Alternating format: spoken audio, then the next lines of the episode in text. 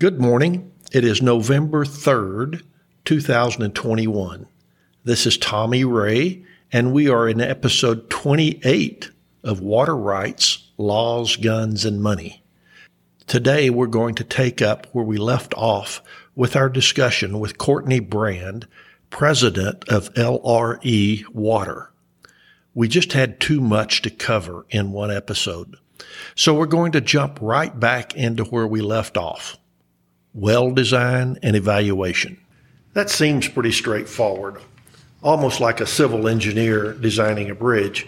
Of course, we recently interviewed Adam Jokerst with the city of Greeley and learned that LRE Water is designing the wells there. The owner of Terry Ranch had pretty much defined the extent of the aquifers there. And LRE Water's job seem to be straightforward engineering.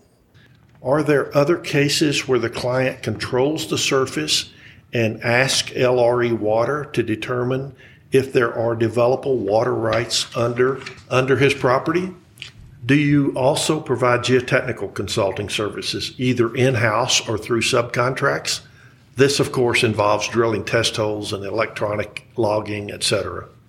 One point of clarification and I think Adam would agree with this that uh, the work we did for Greeley for the Terry Ranch due diligence projects probably was not straightforward engineering. We did develop preliminary designs for future production and ASR wells on the property at a time when they would install them, but majority of our work really revolved around evaluating the groundwater quality, aquifer productivity, and storage potential underneath the property.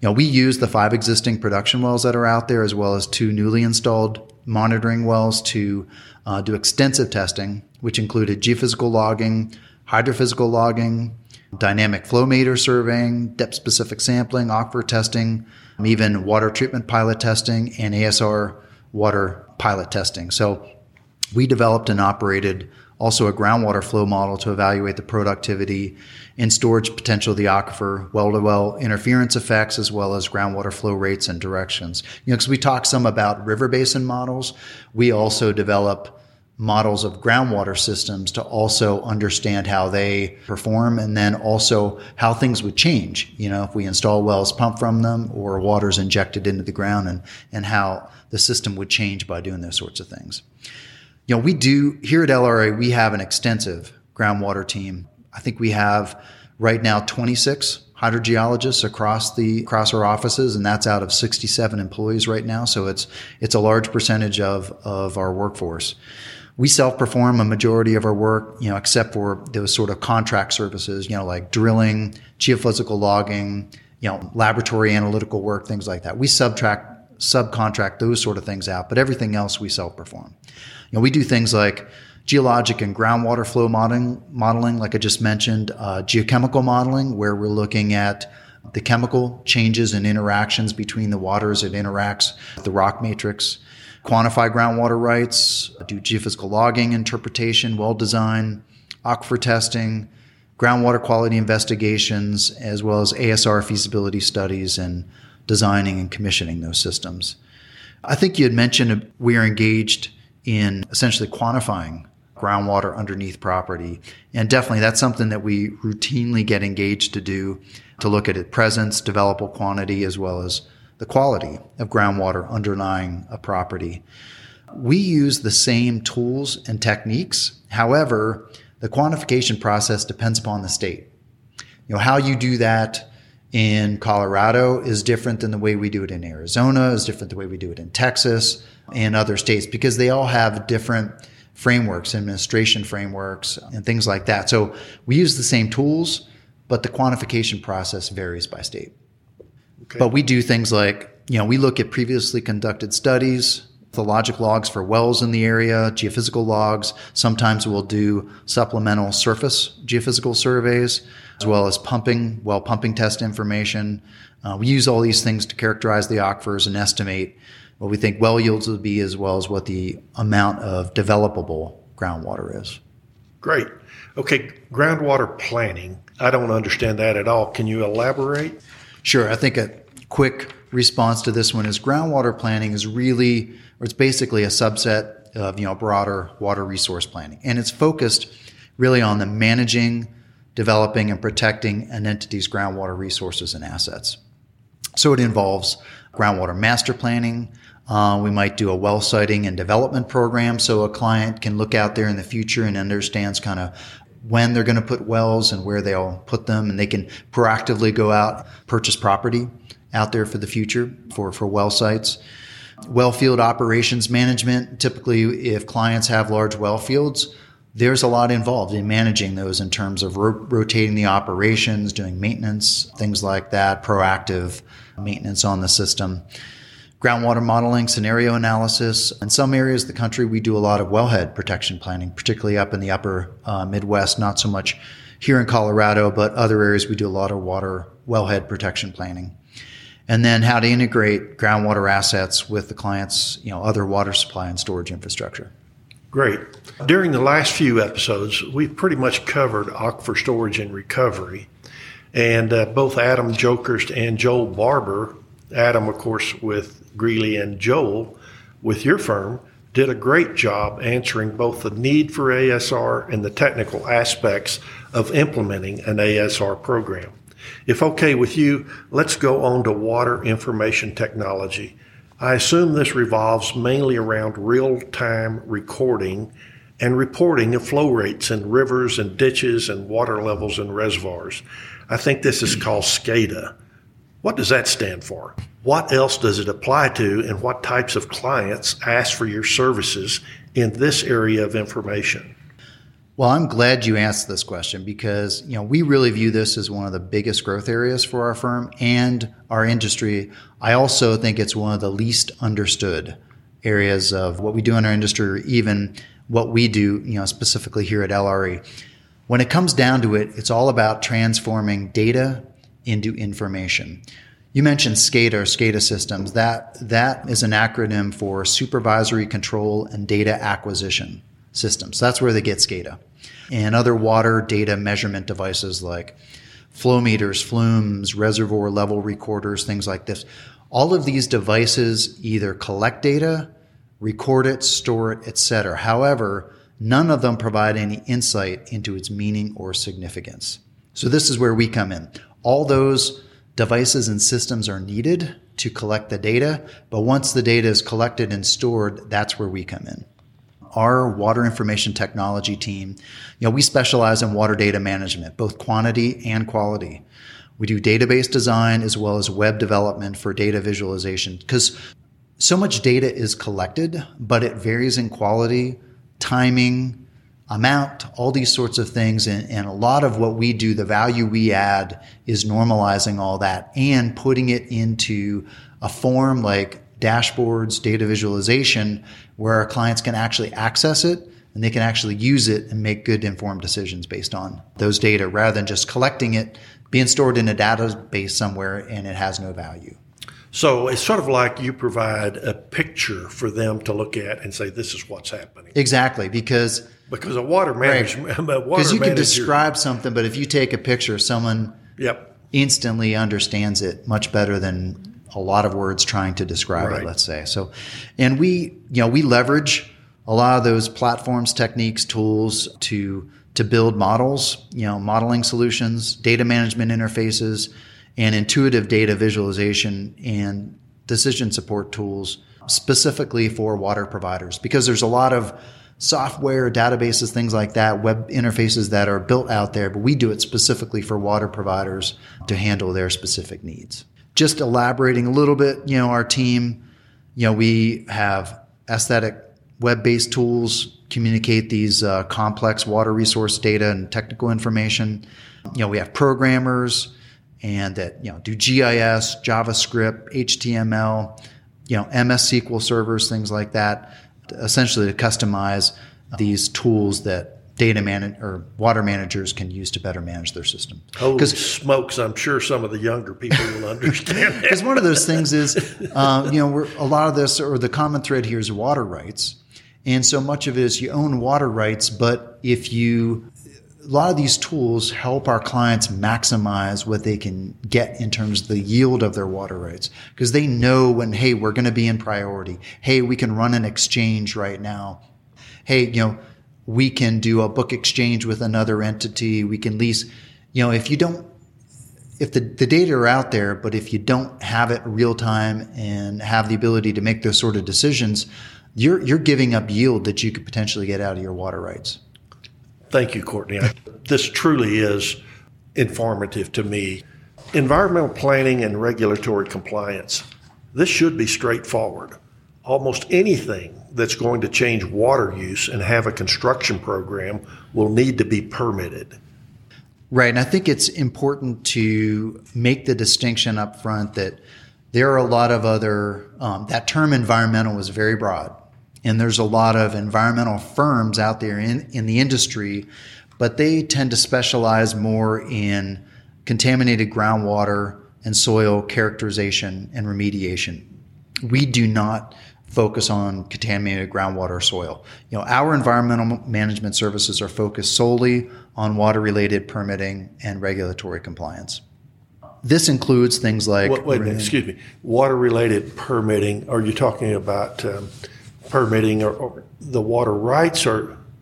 I'm a little confused there because water permitting would imply to me that you look also at the quality of the water and not just the quantity. Right. In this case, we are looking, well, we can't separate the quantity and the quality because yeah. they're inextricably linked. However, our environmental management group does primarily focus on water quality than water quantity. Okay. Just like here in the state where the Colorado Division of Water Resources you know, looks at the water quantity and the Colorado Department of Public Health and Environment is primarily looking at and protecting the quality very glad you brought that up that there are two different entities looking at two different aspects yeah. of water. And that's one of the things here in the state that it's evolving over time. I think we recognize that it's not possible to completely decouple quantity and quality, but still they are managed and administered separately. Let me just talk sure. a little bit more about that water related permitting, give some examples. These things include wastewater treatment plant discharge permits. So every wastewater plant is going to have a permit for its discharge to the stream based on you know the amount, the temperature, the chemical makeup of the discharge, and those permits have to be renewed over time. So that's one of the things that we do. Uh, we do water quality monitoring and modeling, even temperature modeling. You know, particularly here in Colorado, it's not just about okay, what are the concentrations of a certain constituent in the water? It's also how are you affecting the temperature of the stream by your discharge? Because we know temperature is an important factor when it comes to fisheries. You know, trout spawning, things like that. Right. You want to make sure that, you know, temperatures don't get too high during certain times of the year. Not only do we do water quality monitoring, we, we even do temperature modeling. We do federal, state, and local permitting, as well as technical management and support for things like water quality authorities and other entities like that. You had mentioned about any sort of water project's going to need a permit. They do, and there's multiple permits they need, and you know they can be extensive, and it can take multiple decades sometimes to get some of these permits. You know, particularly for for like a new reservoir. And that's something I've railed against. It should not take that long, but. Mm. And finally, your webpage discusses industrial water for clients in the West. Are these mainly oil and gas operations that need help with locating legal sources of water and then determining what to do with their return flows? Our commercial water services are, I mean, they're they're geared primarily towards private sector clients. I mean, that's why essentially we have a separate business unit that focuses on that because it's a little different type of client. You know, it's typically oil and gas mining, agricultural product, and food and beverage industries. Essentially, these are clients that either need water to produce their product or they have to manage water as part of their process. You know, we do things like sourcing and developing water supplies for fracking as well as sand and gravel mining operations. We'll design and, and let's see over, oversee the construction of things like dewatering systems that are used in, in mine operations, water disposal systems, um, even produced water collection systems. Because you know, anytime when you're producing oil and gas, you're producing water at the same time. So that produced water has to be managed, dealt with something, whether it's uh, treated, reused, or essentially is disposed of. So we even get involved in designing produced water collection systems. We'll uh, help entities in doing well field operations management, regulatory compliance, as well as you had mentioned about just that general water rights support, things like accounting, return flow, augmentation obligations, and reporting to regulatory agencies. Courtney, this has been a, a real education. I do want to ask a, a general question. LRE water works in several states. Colorado depends mainly on snowmelt runoff for its water supply. We not only divert water from snowmelt fed streams, but capture that water in reservoirs for, for us to later use in the summer, fall, when the snow has mostly melted and streams are running low. I think that other states depend more on groundwater than surface water. Is this your experience? And a quick side note we understand river water that runs after rain events or snowmelt, but most rivers in the Midwest and East seem to run year round. Where is the source for this surface water? You know, it's a great question. I think we can see here in Colorado when we look up at the mountains and spring runoff, things like that, we can see that direct connection of as the snow melts and runs right off into a river and, and, and feeds the feeds the streams. But right, so where's the water coming from at other times of the year, or maybe some places in the Midwest or East, like you mentioned, where there's no rain, there's no snow. How's the water? Where's the water you know, originating that's getting into those rivers? Well, it's coming from the ground. You know, when you have rain events or snow events, things like that, some of it's evaporated, some of it runs off directly into the stream. The other portion of it seeps down in, percolates down into the ground, groundwater. Well, those groundwater systems, particularly the shallow ones, are connected to the surface water system. So as a drop of water seeps into the ground in one point, it eventually, through gravity, finds its way and discharges into a stream. So that's that timing, that difference in timing or lag between precipitation and then where you see the discharge in the stream. Another place where it occurs is we have what's called bank storage. So there's that, that alluvium, that material that's connected with the river that stores water as the, sometimes the river is what we call losing. So water's flowing from the river out into the groundwater system. And then there's other times or segments where it's gaining. And that is where the groundwater, whether from bank storage or just general seepage, is coming into the stream. So that's, that's what brings water to the streams during those times of year when you don't see snow or, or rain events. It's that's an interesting word, bank, because it. That's right. It, it, it, it I mean, it's the exactly bank of like the river. a bank. You That's know, right. You put a, money in and you take money out. Right, right. I think that's a that's a great that's a great way to look at it because I mean the bank becomes it's kind of like the banks of the stream, but right, you could uh, view it as like a bank where you're making deposits and withdrawals. And of course, in the Midwest and East, the but bank, no transaction fees. the banks are huge, and so they hold lots and lots of water that can continually feed the streams uh, during the summer and fall. Okay, again, Courtney, this has been very educational for me, and I'm sure our listeners appreciate it. Courtney, you you may have your own favorite mountain stream, but I like mine. Let's stop and take a few seconds to listen to that pleasing sound. See you next time.